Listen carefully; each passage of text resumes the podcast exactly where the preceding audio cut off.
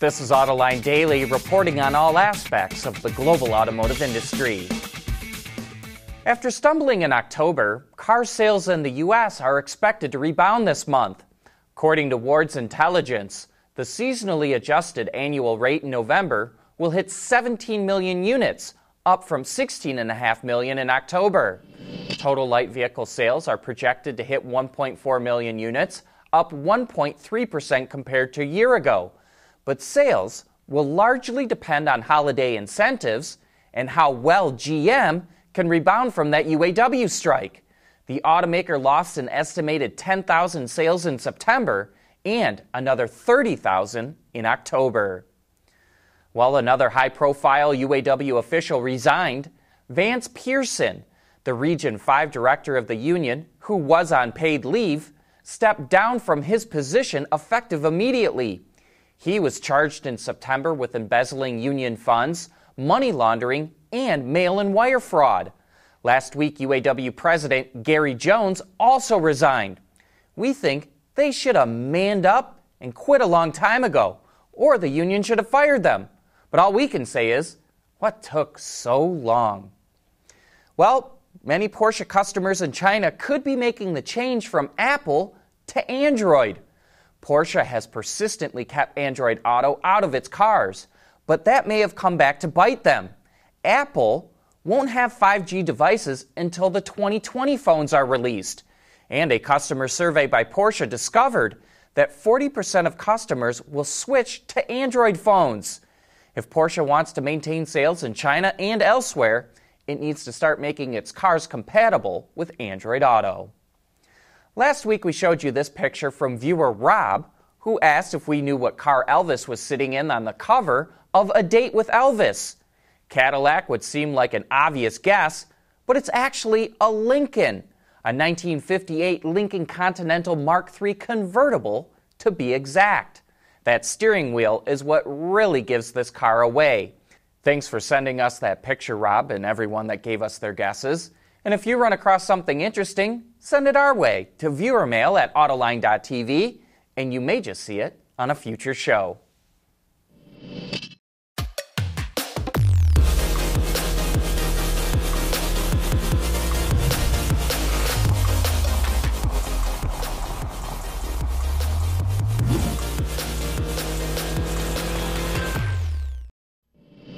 Production isn't scheduled to start for another two years, but that's not turning people off a Tesla Cybertruck, and apparently, neither are its polarizing looks, which, as we pointed out last week, was probably partly a result of holding down tooling costs. But on Sunday, only three days after the truck's reveal, Elon Musk tweeted it had 200,000 pre orders for Cybertruck, which requires a $100 deposit. It would be very interesting to compare that to Ford's $500 pre orders for the Mustang Mach E, but we're guessing Ford may not want to say how many deposits it got if it's way below what Tesla got. Speaking of the Mach E, most people are not aware yet that it's going to be made in Mexico. No doubt there will be a firestorm in the U.S. when Mustang enthusiasts hear that, but there's a good reason why Ford is building it there. First, Mexico has free trade agreements with Europe and China, and the Mach-E will be exported to those markets. So even if the United States gets in a trade war with Europe and the one with China heats up, Ford will still be able to export Mach-E's to those markets with no tariffs. Second, the Cuautitlan plant in Mexico is sitting empty after it stopped making Ford Fiestas. It's much easier to retool a plant if it isn't making anything. And third, if you dedicate a plant to making electric cars, you can reduce the labor content by 20 to 25%. Ford didn't have any other empty plants, and that's why the Mach E ended up in Mexico. Volkswagen has big plans in China. It introduced five new vehicles there this year. We'll have another five next year, and it's all with the hopes of selling more than 3 million vehicles in China for the third consecutive year and it introduced another new model, a minivan, called the Viloran. It's actually quite big, being 5 inches longer than a Chrysler Pacifica, and has seating for up to 7 people with two reclining captain's chairs in the middle. Under the hood is a 2 liter engine mated to a 7 speed auto trans.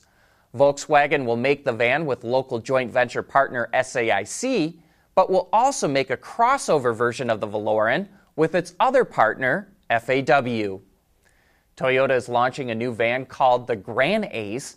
It can sit six or eight passengers and offers plenty of room and luxuries. The premium grade six seater gives you seats similar to those massaging seats that you find in shopping malls, plus added legroom for reclining.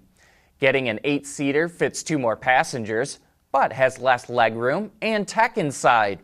In typical Toyota fashion, the van gets an oversized grille and a very square rear end.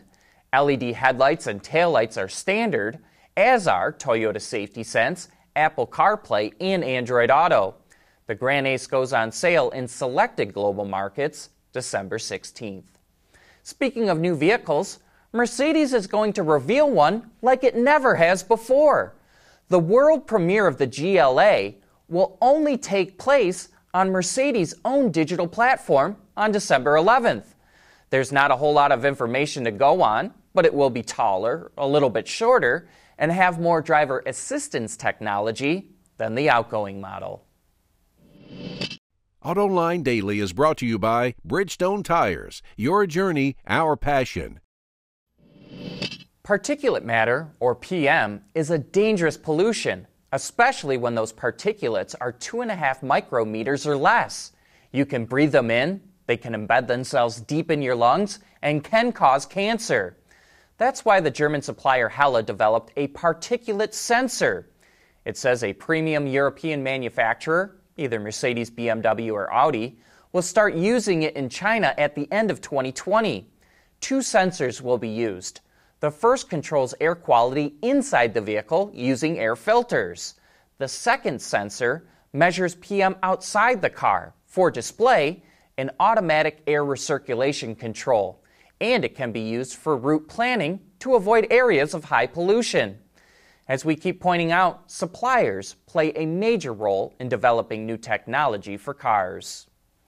When it comes to the Mustang Mach E, hardcore Mustang fans aren't thrilled that the Mustang name is being used on a four door electric crossover. On last week's Autoline After Hours, Dave Pericak, the global director of Ford Icons, had this to say to fans who are disappointed by the name. I think first and foremost, I mean, you know, I've been a part of Mustang for many years now at Ford. We're not replacing anything. This is the message that needs to get out there, right? We are expanding the family. So there's no replacement going on. We're adding a pony to the stable. And like you said, you've been doing this is the Mustang team that created this. Right, and that was going to be my next point is they need to trust us, right? Because the same team that's been bringing the Mustang that everyone loves is the team that brought this one to, to life. So we know Mustang, we understand Mustang. We and we're not, like I said, we're not walking away from anything. In fact, we've got future product plans that I can't comment on right now. We're going to keep the icon alive, so they should be happy. For more about the Mustang Mach-E, you can watch that entire show right now on our website, Autoline.tv, or you can find it on our YouTube channel. But that's it for today. Thanks for watching, and please join us again tomorrow.